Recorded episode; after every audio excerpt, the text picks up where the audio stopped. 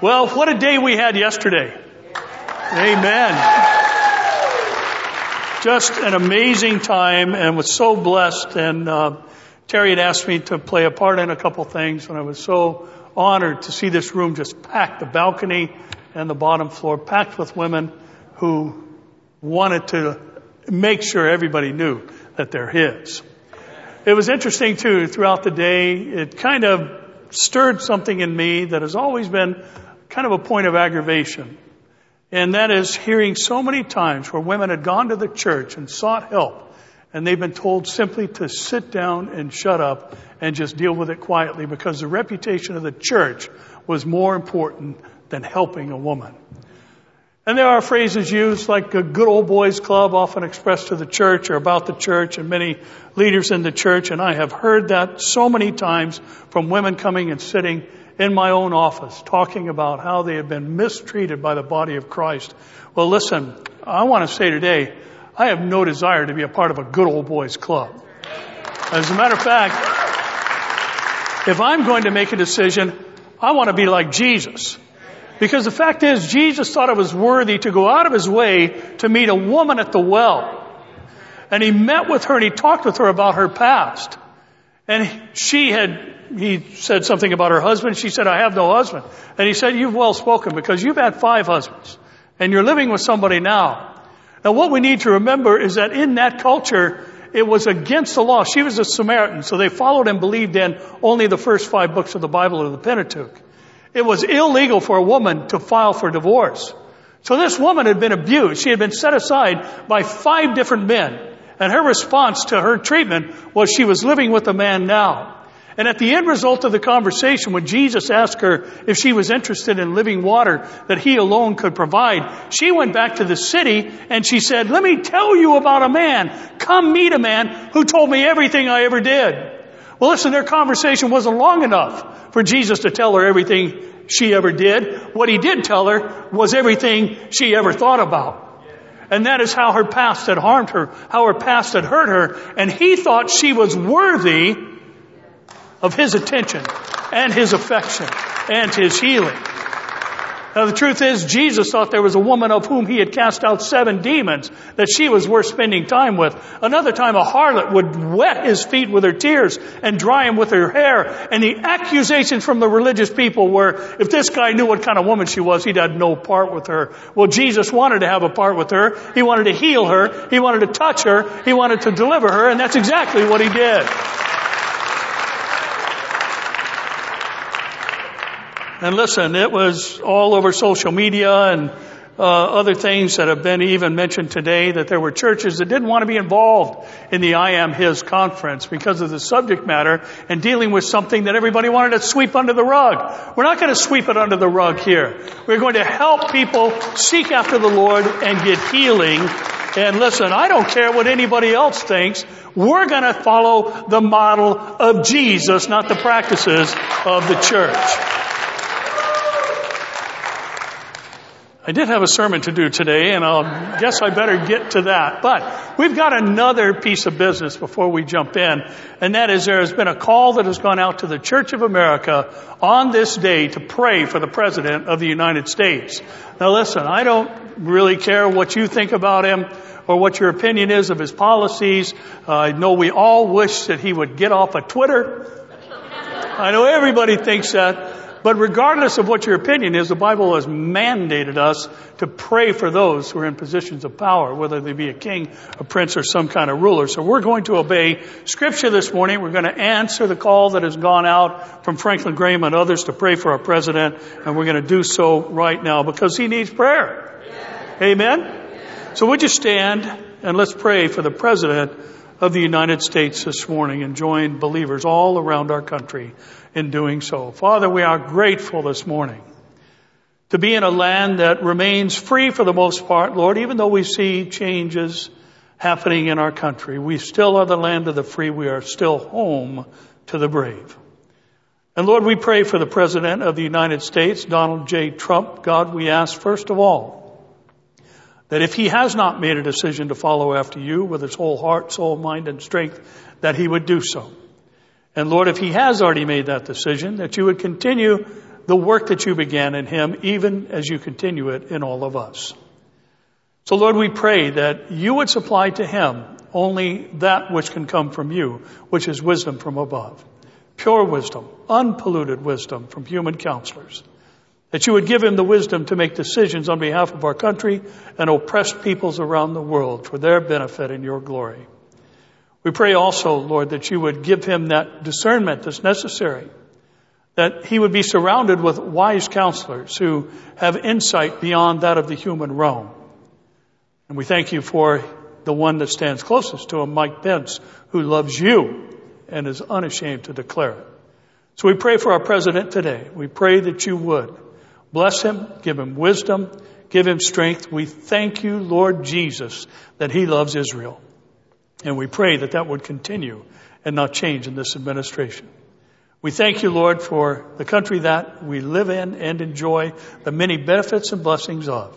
We pray you bless our president, and we pray it in Jesus' name. And all God's people said, Amen. Amen. You may be seated.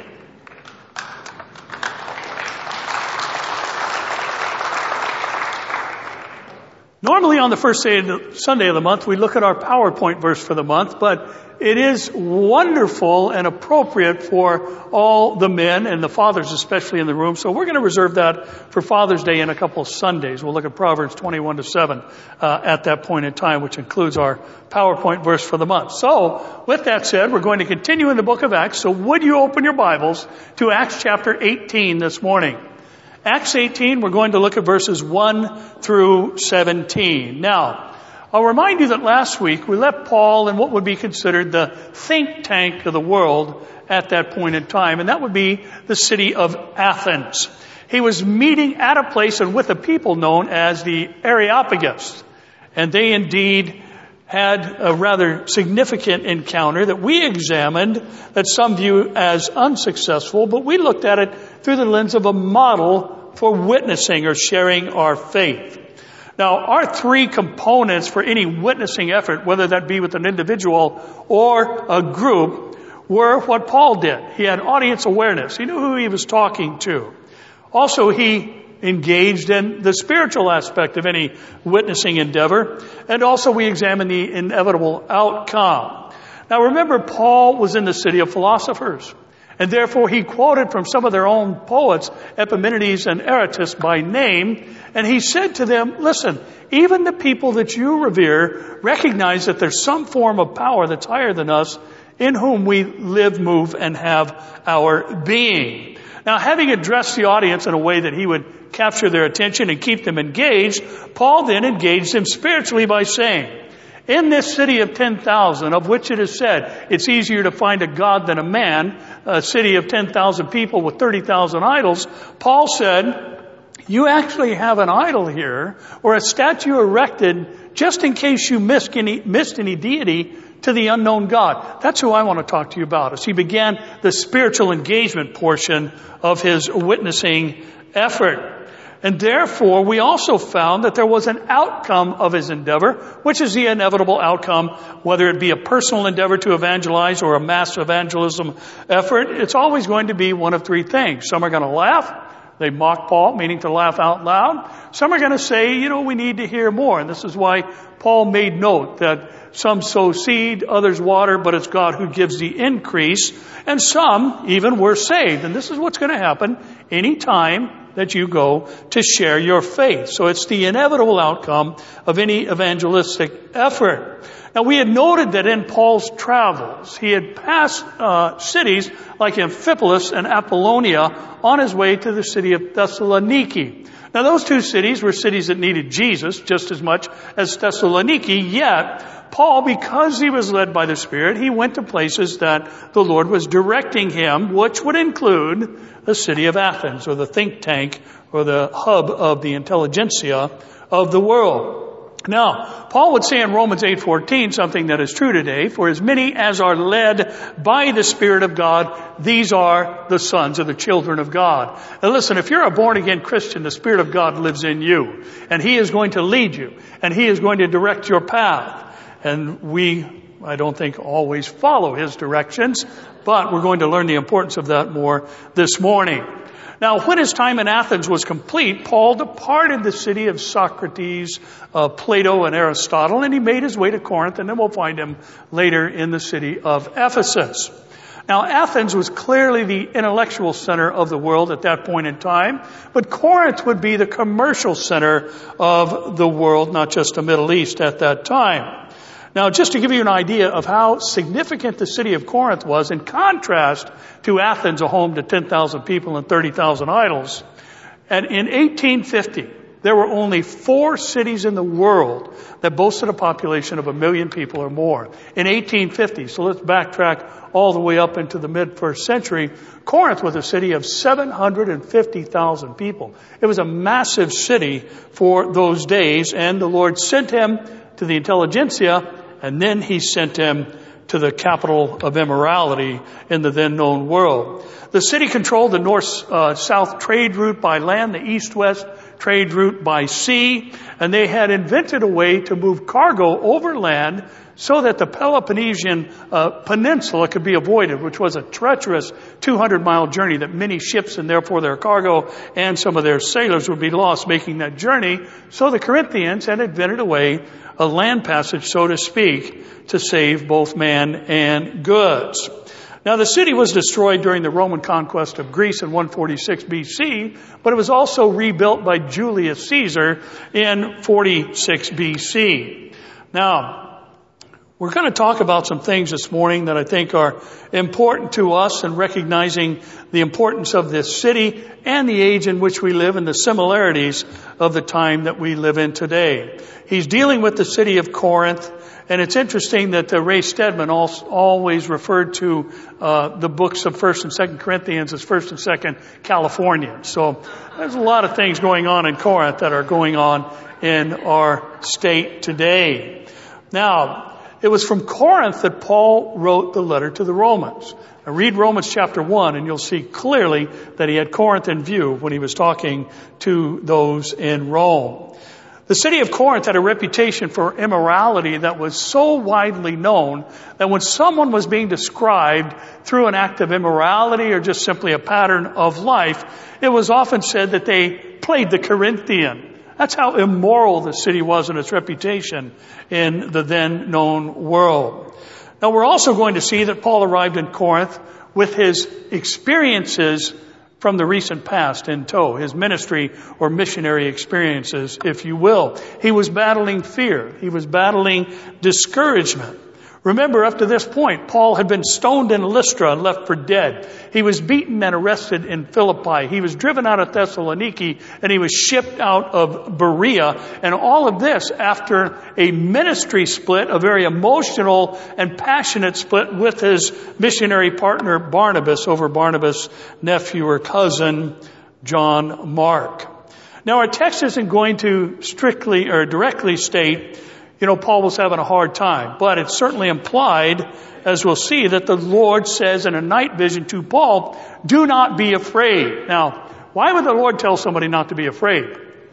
Because they're afraid. We'll talk more about what that means in a moment. Now this morning our title, it's going to aid us in understanding our text, is an old adage. We've all heard it, we've all said it, and we're going to use part of it this morning to make our way through the text. And the part we're going to use is this, and you can finish it after I give you the title. When the going gets tough, the tough get going. Well, that is true. That's what the adage says. But that's not always true in reality. Sometimes when the going gets tough, people get afraid. Sometimes when the going gets tough, people fall under discouragement. And Paul was tough, there's no question about it. Remember, he was a man who was stoned and his missionary team stood around him thinking that he was dead. And then all of a sudden he gets up and he goes back into the city where they had drug him out of to stone him. And then the next day he makes a 60 mile hike from Lystra to Derbe. Paul was tough, there was no question about it. But Paul, like any of us, needed some encouragement. He needed some encouragement to keep going. And this is what the Lord does for Paul. First, he does it indirectly, and then he directly encourages the apostle. Now we're going to find our usual triad of application points or considerations this morning about a time when the going is getting tough for you and I. And fear and doubt are trying to creep in. So we're going to find out what to do exactly besides getting going or staying going when the going gets tough for you and I as 21st century Christians. Are you ready this morning? Stand and read with me, please. Acts chapter 18. We'll start with verses 1 through 4 and make our way to the balance of our verses after that. Verse 1, Acts 18. After these things, Paul departed from Athens and went to Corinth. And he found a certain Jew named Aquila, born in Pontus, who had recently come from Italy with his wife Priscilla, because Claudius had commanded all the Jews to depart from Rome, and he came to them. So because he was of the same trade, he stayed with them and worked, for by occupation they were tent makers. And he reasoned in the synagogue every Sabbath and persuaded both Jews and Greeks. And Lord, we ask now that you would add your blessing to your word, give ears to hear what your Spirit is saying to all of us today. And Lord, that we would know what to do in times such as these, times that it's getting tougher and tougher today. And discouragement and despair often seeks to make its way into our hearts and minds. Tell us what to do through these texts and verses today, we ask. In Jesus' name, amen. You may be seated. Now it's interesting that a, an author, an Anglican pastor from the mid 19th century wrote in a book called Practical Religion, a man named J.C. Ryle wrote the following words. And he said this, and let me just first say, during that time and during the founding of our country, when you see in any of our founding documents the word religion, it's re- uh, applying specifically to the Christian religion. It's not religion in general as we see it. So when he talks about religion, he's talking about Christianity. And Ryle says this, a zealous man in religion is preeminently a man of one thing. It is not enough to say that he is earnest, hearty, uncompromising, through-going, wholehearted, fervent in spirit. He sees one thing. He only sees one thing. He cares for one thing. He lives for one thing. He is swallowed up in one thing, and that one thing is to please God. Whether he lives or whether he dies, whether he has health or whether he has sickness, whether he is rich or whether he is poor, whether he pleases man or whether he gives offense, whether he is thought wise or whether he is thought foolish, whether he gets blame or whether he gets praise, whether he gets honor or whether he gets shame. For all this, the zealous man cares nothing at all. He burns for one thing, and that one thing is to please God and to advance God's glory. If he is consumed in the very burning, he cares not for it. He is content. He feels that, like a lamp, he is made to burn. And if consumed in the burning, he has but done the work for which God appointed him. This is what I mean when I speak of zeal in religion, end quote. I want to be a man on fire for God. Amen? A person of one thing, one commitment overall. And this was the apostle Paul. He was a man who was consumed by his calling and his mission. And even as he described the many experiences of his missionary's journey, being beaten with rods a day and night in the sea, in sickness, famine, all these other things, over and over and over again, he finishes the narrative concerning his life experience by saying, and what continually comes upon me is my burden for the church, the advancement of God's kingdom. He was a man that J.C. Ryle was describing some 17 centuries later. Now, the other thing we need to remember is that he was still a man. He was still a flesh and blood human being. Even though he was a man wholly committed to pleasing God and advancing his glory. And we can see a glimpse of this in 2 Corinthians 12, 7 to 10, where Paul says, And lest I should be exalted above measure by the abundance of revelations, a thorn in the flesh was given me. Then he describes it as a messenger of Satan to do what? Buffet, constantly harass, constantly seek to hinder, and lest I should be exalted above measure. Concerning this thing, I pleaded with the Lord three times that it might depart from me, and he said to me, My grace is sufficient for you. For my strength is made perfect in weakness. Therefore, most gladly, I will rather boast in my infirmities. That's what we always do. That the power of Christ may rest upon me. Therefore I take pleasure in my infirmities, in reproaches, in needs, in persecutions, in distresses for Christ's sake. For when I am weak, then I am strong. Listen, Paul was a man who had life experiences that he wished didn't happen. Things that were happening to him personally that he wished the Lord would take away. And yet, he came to know and understand that the manifested, manifested grace of God in his own life was sufficient. Even when the going got tough and he felt weak. Now again, our text does not explicitly say Paul was battling fear. His letter to the Corinth, his first letter to the Corinthians, states it clearly. He says, pointing back to our very verses this morning, he says in 1 Corinthians 2, 1 to 3, and I, brethren, when I came to you, as recorded in Acts 18, 1 to 17, when I came to you, I did not come with excellence of speech or wisdom, declaring to you the testimony of God. For I determined not to know anything among you except Jesus Christ and Him crucified. I was with you in weakness, in fear, and in much trembling. He's pointing back to that buffeting of Satan that he was experiencing. And this is why we will find in the Lord's, exhorta- uh, uh, the Lord's exhortation directly to Paul in our next section. He arrived in Corinth in weakness, fear, and much trembling. Now, fear and trembling is a phrase in Greek commonly used to describe circumstance related anxiety. And Paul was saying, listen, the things I've been through are getting to me. They're weighing me down. They're becoming heavy on my heart and on my mind. And Paul's anxiety related or caused circumstances were his previous experiences. And I believe that we could well say the Lord began to indirectly encourage Paul by whom he encountered at his arrival in this city or sin city, if you will, and that being Aquila and Priscilla. Rome, historians tell us, at this time had encountered a rise in anti-Semitism and Aquila and Priscilla were forced to leave their home and move their business to Corinth. And by trade, they, like Paul, were tent makers. Now we might ask the question, why in a huge metropolis like Corinth, even in that day, would there be such a great need for tent makers? And that is simply because all travel was done by foot, cart, or on the back of an animal. And therefore journeys took longer and everybody carried with them a portable tent. And this is what Paul, Priscilla, and Aquila made. It was part of every family's travel supplies. They didn't hop on a plane or they didn't jump in the car and go for a journey. Each day's journey or travels would equate to 25 to 30 miles.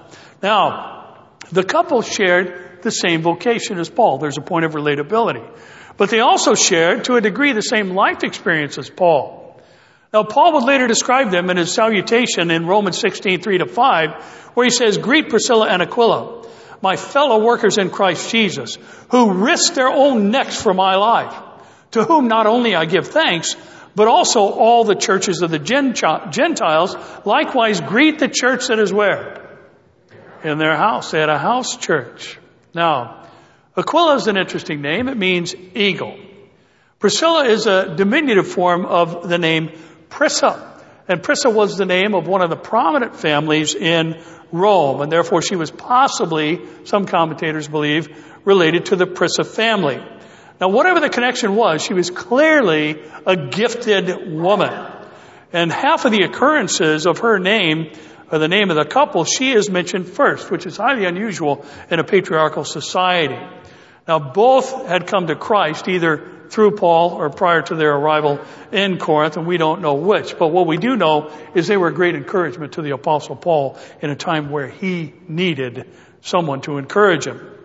Now, it's also interesting that the Roman historian Suetonius wrote in his work, The Life of Claudius, that the Jews were constantly making disturbances at the instigation of Christus. That's what it says in his writing.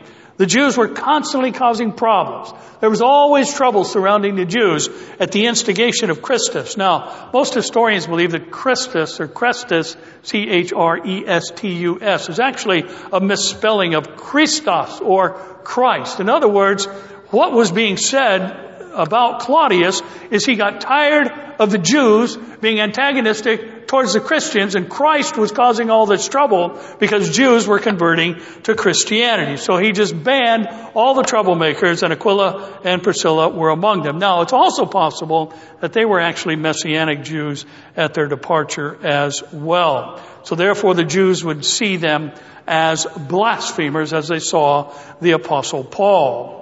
Now this would be another shared life experience, being run out of a city simply because of your faith in Christ. And therefore they would also share the same love of countrymen, fellow Jews that Paul had. Now, I don't have any doubt, since the rest of Paul's missionary trip was led by the Spirit, that the Lord was orchestrating these events at a time when Paul needed some companionship, and remembering Silas and Timothy hadn't arrived at this point in time, but he needed somebody who could understand what he was going through, those who had walked in his shoes, those who had been run out of town because of their fellowship and relationship with Christ and being persecuted for being a Jew, whichever the case was. But what that tells us and what the Spirit, I think, is leading for us to recognize today is simply this. Here's the first of three things I want you to jot down. Listen. When the going gets tough, say when the going gets tough, do not let the enemy drive you into isolation. When the going gets tough, do not let the enemy drive you into isolation. Now, Paul could have sat around by himself, grumbling about his experience, but he didn't. And when he arrived in town, even though his ministry team was not there yet, he found those who were of a like experience, like-minded people. The Lord wanted him in fellowship. So not only was he having exposure to people who had the same experience, he was with them every day. They were making tents together every single day. And on the weekend, on the Sabbath, they were in the Sabbath persuading Jews. Now, to persuade Jews and Greeks means to be convinced by evidence. He was presenting the evidence that Jesus is the Christ, and he still is today. Amen? Now the Bible tells us in multiple places and ways that in the last days the going is going to get tough. And we are given an exhortation about the days in which we live directly from scripture and therefore the inspiration of the Holy Spirit about what we ought to do when the going gets tough. Hebrews 10:23 says through 25, let us hold fast the confession of our hope without wavering. That's the first thing we do. We don't let go of our source of hope. Who is our hope? Jesus. We don't let go of the confession, the proclamation of our hope without wavering, for he who promised is faithful.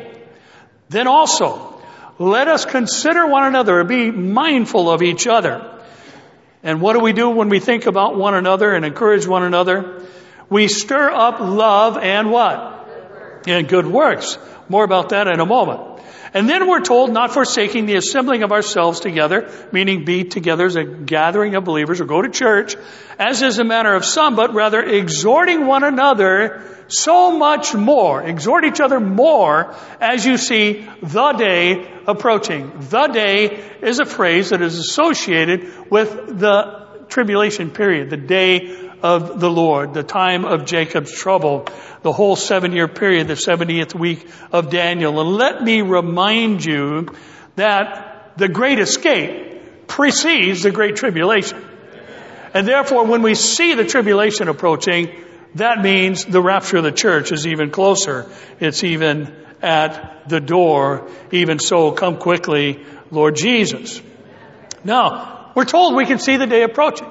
We can see what's happening in the world. And when we do, when the going gets tough, the author of Hebrews exhorts us to hold fast.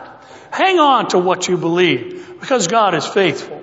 Consider one another. Stir up love. Encourage one another to not only love, but to good works. And don't forsake going to church. You're going to need to be stirred up a lot when the going gets tough is what's being said. Now, in other words, when the going gets tough, don't let the enemy drive you away from the rest of the flock. I'm sure some of you have seen either National Geographic or a YouTube video where there's a lion or a jaguar or some. Anybody seen that video where that jaguar grabs that crocodile that's sleeping? Man, it's, never mind. We'll just keep. But you know, it's interesting when you see a herd of wildebeest running by or some other game animal uh, passing by. You know, it seems like, or a zebra even, it's always the one that's meandering on the fringe of the herd, not paying any attention to what's going on around it, that the lion grabs. May I remind you that there is a roaring lion who is roaming the earth, seeking whom he may devour. So what the Lord is saying to you and I in these last days is stay in the middle of the herd. I mean the flock. Stay in the middle of the, the flock. Because the truth is we need to do so all the much, all the more because we do see the day approaching. Now listen, don't let the enemy isolate you. Don't let him drag you away from fellowship. Don't let him drag you away from the other important aspects of being part of the body of Christ, one of which we'll discuss in a moment. Now since Paul's missionary journey had been spirit led all along, so too is it now in Corinth. And the Lord led Paul to others who knew what he was going through, who knew what he was going through as a Messianic Jew, who knew what it felt like to get run out of town, and also share the same vocation. So God had indirectly sent encouragement to Paul at a time when he needed it. That's what church is for, at least in part, to encourage one another, to love and good works. When the going gets tough, do not let the enemy lead you into isolation because that's not something the Lord will ever lead us to. Look at verses 5 through 11. When Silas and Timothy had come from Macedonia, Paul was compelled by the Spirit and testified to the Jews that Jesus is the Christ. But when they opposed him and blasphemed, he shook his garments and said to them, Your blood be upon your own heads. I am clean. From now on, I will go to the Gentiles. And he departed from there and entered the house of a certain man named Justus, one who worshiped God, whose house was next door to the synagogue. Then Crispus, the ruler of the synagogue, believed on the Lord with all his household, and many of the Corinthians hearing believed and were baptized. Now, the Lord spoke to Paul in the night by a vision. Excuse me. Do not be afraid, but speak and do not keep silent, for I am with you, and no one will attack you to hurt you for I have many people in this city. And he continued there a year and six months, teaching the word of God among them. So now, Paul's ministry partners arrive in the city of Corinth, and there's a couple of things that they brought with them that Luke doesn't record. One of them we can find through 1 Thessalonians 3, 6, and 7, where Paul says, But now Timothy has come to us from you, from Macedonia, and brought us the good news of your faith and love and that you always have good remembrance of us or fond memories of our time together. Greatly desiring to see us as we also see to you. Therefore, brethren, in all our affliction and distress, we were comforted concerning you by your faith. Then in the second letter to Corinth, in chapter 11, verse 9, Paul would say, And when I was present with you and in need, I was a burden to no one, for what I lacked, the brethren who came from Macedonia supplied. And in everything I kept myself from being burdensome to you, and so I will keep myself. Silas and Timothy on their arrival brought good news from Thessaloniki. The church is doing well. The church remembers their time together and thinks of it fondly. And then we're told that a missionary offering from Philippi also arrived, so Paul was free to move away from uh, tent making and exclusively preach the gospel. And then you add to that simply the arrival of Silas and Timothy, and Paul was being encouraged more and more. Silas, a faithful partner, Timothy, whom he often referred to as his son in the faith. Now, verse 5 says, when they arrived, Paul was compelled by the Spirit and testified to the Jews that Jesus is the Christ. The English Standard Version has a bit of a better translation, if you will, where it says, when Silas and Timothy arrived from Macedonia, Paul was occupied with the Word. In other words, he became a vocational minister in the city, testifying to the Jews that the Christ was Jesus. Now, as soon as Paul committed to full-time preaching, the Jews opposed and blasphemed him and the scene became a repeat of past experiences. And Paul says to them, the Jews that is, what Ezekiel wrote of. In Ezekiel 3, 18 and 19, the Lord said to and through the prophet, When I say to the wicked, you shall surely die, and you give him no warning, nor speak to warn the wicked from his wicked way to save his life, the same wicked man shall die in his iniquity, but his blood I will require at your hand. Yet if you warn the wicked and he does not turn from his wickedness nor from his wicked way, he shall die in his iniquity, but you have delivered your soul. And this is what Paul is saying. I told them that Jesus was the Christ and the only way to be saved, and therefore you've rejected me, so I'm shaking off my garments, free from any residue from you, free to move on, and I am clean. In other words, he's saying, I'm not guilty of your blood should you perish in your sins. Now, Paul has spoken boldly, he's spoken truthfully, to and about those who opposed him, and even though Crispus, the then ruler of the synagogue, who obviously was immediately fired, as we'll see in our last section, even though he and his whole family got saved, even though he had moved into the house of Justus, one who worshiped God, Paul obviously was thinking about the things that had happened to him before. What happened to him before? By way of reminder, Acts 14, 19, the Jews from Antioch and Iconium came there, and having persuaded the multitudes, they stoned Paul and dragged him out of the city, supposing him to be dead. That's what happened in Lystra. In Acts 17, 5, we're told the Jews who were not persuaded, becoming envious, took some of the evil men from the marketplace, gathering a mob, set all the city in an uproar, and attacked the house of Jason, where Paul was staying, and sought to bring them out to the people. So here is Paul having been stoned by the Jews, beaten and arrested by the Jews, had the home he was staying in attacked by the Jews, and now he's staying in the home of another Christian brother right next door to the synagogue of the Jews. So Paul obviously needed some encouragement. The Lord spoke to Paul in a night vision, not a dream, but a night vision. Paul was awake when this happened. Now, the Lord told Paul, don't be afraid and don't keep silent. He says to Paul, I'm with you. And no one is going to attack you to hurt you, for I have many people in this city. He's, he says, I have many people in the city, implying that the Lord is going to save many in the city through the missionary efforts of Paul and the team. So therefore, Paul stayed for 18 months teaching the Word of God in Sin City, so to speak. Now, here's where this brings us to our second point of application. When the going gets tough, say when the going gets tough, when the going gets tough, do not allow opposition to stop you from serving. When the going gets tough, do not allow opposition to stop you from serving. Now I have to say this is more relevant in our day than any other, including that of Paul's. And I say that for one reason. We need to remember the wisdom of Abraham Lincoln when he said, don't believe everything you read on the internet.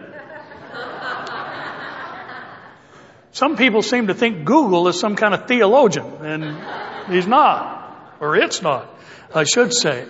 Paul didn't have people all over the world with a smartphone who could readily attack him for anything he said. And believe me, people will attack you all over the world when you say something about or for God in an online situation. I can bear witness to that just happened I was called a demon over the weekend for doing an interview with Jan Markell and somebody commented on YouTube that uh, she doesn't know what she's talking about and I don't know what I'm talking about and we're both demon possessed. And I said, that's what you are, but what am I? like a mature pastor, that's how I engage them. Listen, the opposition against us today is louder and greater than ever before simply because of the ability to communicate today that is distinct from all other points in history. And we need to do what Paul did when he arrived in Corinth. He came preaching Christ and Him crucified. He would later write to the city of Galatia in 220, I have been crucified with Christ. It is no longer I who live, but Christ who lives in me. And the life which I now live in the flesh, I live by faith, here's the object of his faith, in the Son of God, who loved me and gave himself for me. Paul was the man that J.C. Ryle was writing about. You and I can be such a person as well. A person committed to one thing, the glory of God and his name. Now listen this morning. Are you ready? Listen. When they call you intolerant, keep preaching Christ and Him crucified. When they call you a bigoted hater, keep preaching Christ and Him crucified. When they call you a fool for believing in creation, keep preaching Christ and Him crucified. When they deny the inspiration and infallibility of scripture, keep preaching Christ and Him crucified. Do not ever let opposition keep you from serving the Lord. The Bible says very clearly that there's going to be a departure from the faith in the last days, a defection from truth. That's what the word apostasia actually means, to defect from the truth. And therefore, in the last days, as it was in the days of Noah, there's going to be a remnant church, even though, even as there is a remnant of the Jews who are going to be saved during the tribulation, believing Jews who come to faith in Christ and look at Him whom they pierced and mourn for Him as one mourns for an only son. And listen, I believe the Lord is saying to the remnant church today, do not be silent about Jesus. Keep preaching Christ and Him crucified because there are many more that He wants to save. God today is yet unwilling that any should perish, but that all should come to what? To repentance.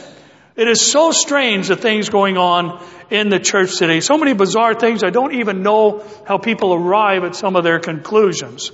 Listen, if you mention repentance today, there are those within the church who accuse you, me, of preaching lordship salvation. In other words, if you don't serve the Lord, if you don't repent from sin, you're not saved. Well, listen, the very first word that came out of Jesus' mouth when John the Baptist had been arrested, he picked up the same sermon line that John the Baptist was preaching, which was, repent, for the kingdom of heaven is at hand. Listen, repentance doesn't save you. Repentance is what the saved do. I believe the church needs to remember today that faith comes exclusively by hearing the Word of God. And it's the devil who wants the church to stay silent about Jesus and Him crucified. It's the devil who wants us teaching topical sermons in church that have nothing to do with the cross or the blood of Christ, which has the power to save the human soul. It's the Bible that wants the church, or it's the devil that wants the church telling stories instead of teaching the Bible. It's the devil who wants to get us off point because faith comes by hearing and hearing by the Word of God. If he can silence the pastor from teaching the Word of God, the pastor's message has the inability to save because it's not from the Lord. God wants us preaching Christ and Him crucified, and He sends Paul into Corinth, the Las Vegas of the day, and Paul says, listen, I was freaking out when I got there because I'd had so many things happen to me, but the Lord strengthened me and I came preaching but one thing, and it's the thing that always causes the trouble, and that's Christ and Him crucified. And listen, it may be causing trouble today, but we keep preaching Christ and Him crucified. We do not stop serving the Lord because opposition comes. Remember I told you about Nehemiah. When Sanballat, Tobiah, the Ammonites, the Ashdodites, all these people were rising up against what God had commissioned him to do, which was to rebuild the wall and hang the gates of Jerusalem. And this group came to him and said, hey, let's have a meeting on the plains of Ono. And Nehemiah said, oh no. I'm doing a great work. Why should I come down and talk to you? Let's stay the course today. Keep preaching Jesus. Keep telling people He is the only way to be saved because He is the only way to be saved. Now, I think we need to take Billy Sunday's attitude a great preacher who preached to over 200 million people without the aid of a microphone. How many have ever heard of the phrase, hit the sawdust trail? Ever heard that phrase? It used to be common. Many people heard it. And it was a reference to coming to faith in Christ. And that's because when Billy Sunday would preach sometimes nine times a day in, in arenas that seated 16 to 20,000 people, sometimes he'd preach nine times a day. Do you get that? To 16 to 20,000 people at a time. It's full every time. And the floor of these tabernacles were always covered with sawdust. So when you came to faith, you hit the sawdust trail. You walked forward and every person Billy Sunday led to Christ, he shook their hand. Well, listen to what Billy said. He was talking about fighting the enemy. And he said this, I'll kick the devil until I have no foot. I'll punch the devil until I have no fist. I'll bite the devil until I have no feet. And when I am footless, fistless, and toothless, I'll gum him until I go home to glory. Listen. When opposition comes, keep preaching Jesus. Keep preaching Christ and Him crucified. It's almost time to dinner, uh, for dinner, so I better, better keep going. Let's look at 12 to 17 real briefly. Brief is Greek for half hour. Just kidding. Now, when Gallio that was the proconsul of Achaia The Jews with one accord rose up against Paul and brought him to the judgment seat, saying, This fellow persuades men to worship God contrary to the law. And when Paul was about to open his mouth, Gallio said to the Jews, If it were a matter of wrongdoing or wicked crimes, O Jews, there would be reason why I should bear with you. But if it is a question of words and names and your own law, look to it yourselves, for I don't want to be a judge of such matters. And he drove them from the judgment seat. Then all the Greeks took Sosthenes, the ruler, Crispus' replacement, the ruler of the synagogue, and beat him before the judgment seat. He was the one who stirred up the opposition to Paul. But Gallio took no notice of these things. Now, think about what just happened. Think about what we just read. The Lord spoke to Paul through a night vision and told him not to be afraid or keep silent because nobody's going to hurt you or attack you. Then he gets arrested. The Jews in one accord drag him off to what's called the Bema seat, where he would stand before Gallio. And this clearly tells us that what had happened previously to Paul was what was on his mind. It was, here we go again, or deja vu, all over again. The Jews rise up in one accord as they had in previous cities. Paul goes and is trotted off to stand before the judge in hopes of having him imprisoned or beaten once again. The judgment seat is called the Bema seat, the same type of uh, verbiage used to describe when the Lord judges the saved for their works done for His name's sake. Now, let me show you a picture. There's two people in the way. I don't know who they are. They look familiar, but this is in Corinth, and the little placard on the wall says Bema seat. This is where Paul stood. This is exactly where Paul stood. This is the judgment seat that Gallio would sit on top of, and the little divot you see there in the stone, there would be a seat there where the proconsul would sit and he would render verdict. And of course, they wouldn't have their back to the wall. He would have been facing the wall. And this is exactly where that happened. This is where Paul was brought before Gallio and he was judged. Now, the accusation against Paul was interesting. He persuaded people to worship God the wrong way. Boy, I'm glad we don't have any arguments over worship today. I'll just leave that right there. Now, you have to be wondering what was going on in Paul's mind. Now, we don't know when, but clearly soon after Paul's uh, vision, he's arrested. He's standing before Gallio, and he was brought there by the same group that Stone beat and arrested him and harassed him and chased him from town to town. The Jews. Now, I'm sure that all of us have had a moment or two in life where we said, you know, Lord, your word says this, but my life experience says that. He promised this, and, and then now this is happening to me. Things aren't quite lining up. And just as Paul is about to open his mouth in his own defense, Gallio speaks up, the proconsul or deputy of Corinth, said not to him, but to the Jews. This isn't a matter that I'm concerned with. Now, Gallio was from a rather illustrious family himself. His father was the elder Seneca. His brother was Seneca the Stoic, and he was the tutor of Caesar Nero. His nephew was a famed poet named Lucan. So this was a, a premier, a man from a premier family within the Roman Empire. Now, he became proconsul of Achaia in AD 51. And extra biblical writings or secular historians record that he was kind of a amiable, he was a nice guy. He was witty, he was even described as a lovable person. And when the Jews tried to charge Paul with doing things wrong, contrary to the law, Gallio replied that he's not concerned about Jewish law and this was no matter that he should be tending to. Now this was significant because Paul after what the Lord said, after what Gallio did, he stayed there 18 months and many people came to Christ. Now it's interesting that Paul's benediction to the Romans seems to have the Corinthian experience as inspiration behind it as Paul writing from Corinth says to Rome, Now to him who is able to establish you according to my gospel and the preaching of Jesus Christ according to the revelation of the mystery kept secret since the world began, but now made manifest and by the prophetic scriptures made known to all nations, according to the commandment of the everlasting God, for obedience to the faith to God alone wise be glory through Jesus Christ forever. Somebody say, Amen. So he saw that the gospel was prospering the prophetic word of the scriptures was being made known. He was obeying the commandment of the everlasting God to tell people about how to be saved. Now, this city was home to the temple of Aphrodite. The Romans would call her Venus.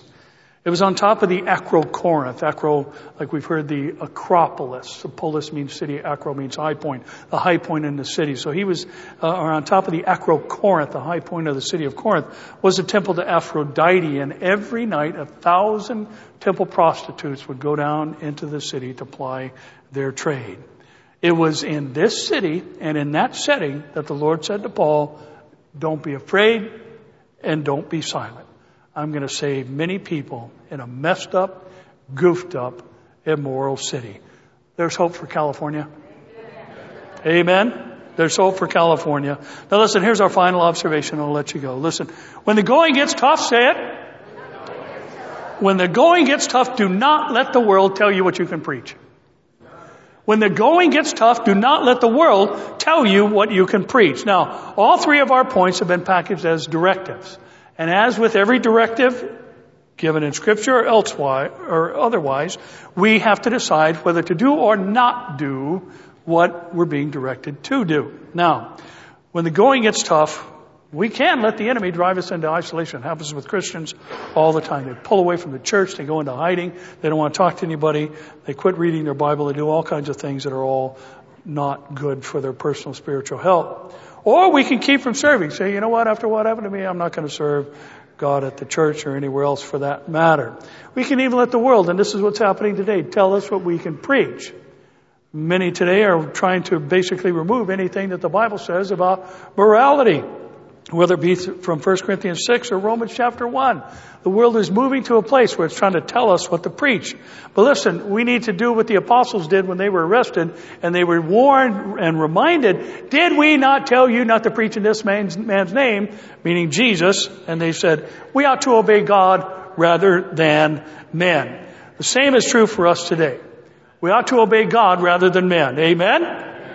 Now, last thing I'm going to mention this morning, maybe. There's an ancient story about a man, a general actually named Leonidas. And he was a hero when the Spartans defeated the Persians in their efforts to invade. He uh, defended Greece. And it was a battle with thousands of invaders. And one of his generals, uh, uh, one of his men rather, came to him and said, General, when the Persians shoot, shoot their arrows, they're going to be so numerous that they will darken the sky. And Leonidas said, well, then we'll fight in the shade. And listen, it doesn't matter how dark it's getting in our culture today, we keep fighting. We don't change our message because the world tells us what to do. We don't change it because it's unpopular. We don't change this because it creates opposition. We keep preaching Christ and Him crucified. And listen, the arrows or fiery darts of the enemy are so numerous today, it hangs like a cloud over the church today. So what do we do? We fight in the shade. We keep fighting. We keep standing for the Lord. And listen, our ministry as a church is to do the work of the evangelist and preach the word. That's what Paul told Timothy. It's not just me that is supposed to preach the gospel. It's all of you too. And the purpose of coming here, according to Ephesians 4, is to equip you for the work of ministry. And the work of ministry is preaching Christ and Him crucified. That's what we're here for. And we're here to say, you know what? Sometimes the going's going to get tough. And when it does, don't isolate yourself. When it does, don't stop serving. When it does, don't let the world tell you what you can preach. When the going gets tough and we come under attack for what we believe, we preach Jesus and Jesus alone. And we do not let the enemy tell us what we can do. They're trying to bully us today. If you really want to get down to it, they're trying to bully us into silence. But the Lord says to you, the Lord says to me, do not be afraid. I'm with you. Don't keep silent. Got a lot of people I want to reach before I come for my church. Keep preaching Christ and Him crucified and fight the devil until we are footless, fistless, toothless, and then we'll gum him the rest of the way to glory. Somebody say, Amen. Father, we are grateful for your word this morning. Thank you, Lord, for recording this uh, moment for Paul. Thank you that we saw the importance of having others around us who are like-minded. We saw, Lord, that you are a participant actively in encouraging, encouraging us as you spoke to him in a night vision. So too, you speak to us through your word and by your spirit. And we thank you for these exhortations we've received today. May we take them to heart because the going has already gotten tough and we need to keep going to the world and preach the gospel to every creature. Help us to be obedient to that and help us to be the type of person J.C. J.C. Ryle described. A person of one heart and one mind, committed to one thing, and that's serving you and bringing you glory. Help us to be that, Lord, because our flesh is going to reject it and fight against it. But thank you that greater is He who is in us than He who is in the world. We give you praise and glory this morning. In Jesus' name, and all God's people said, Amen. Amen. Jesus is coming soon.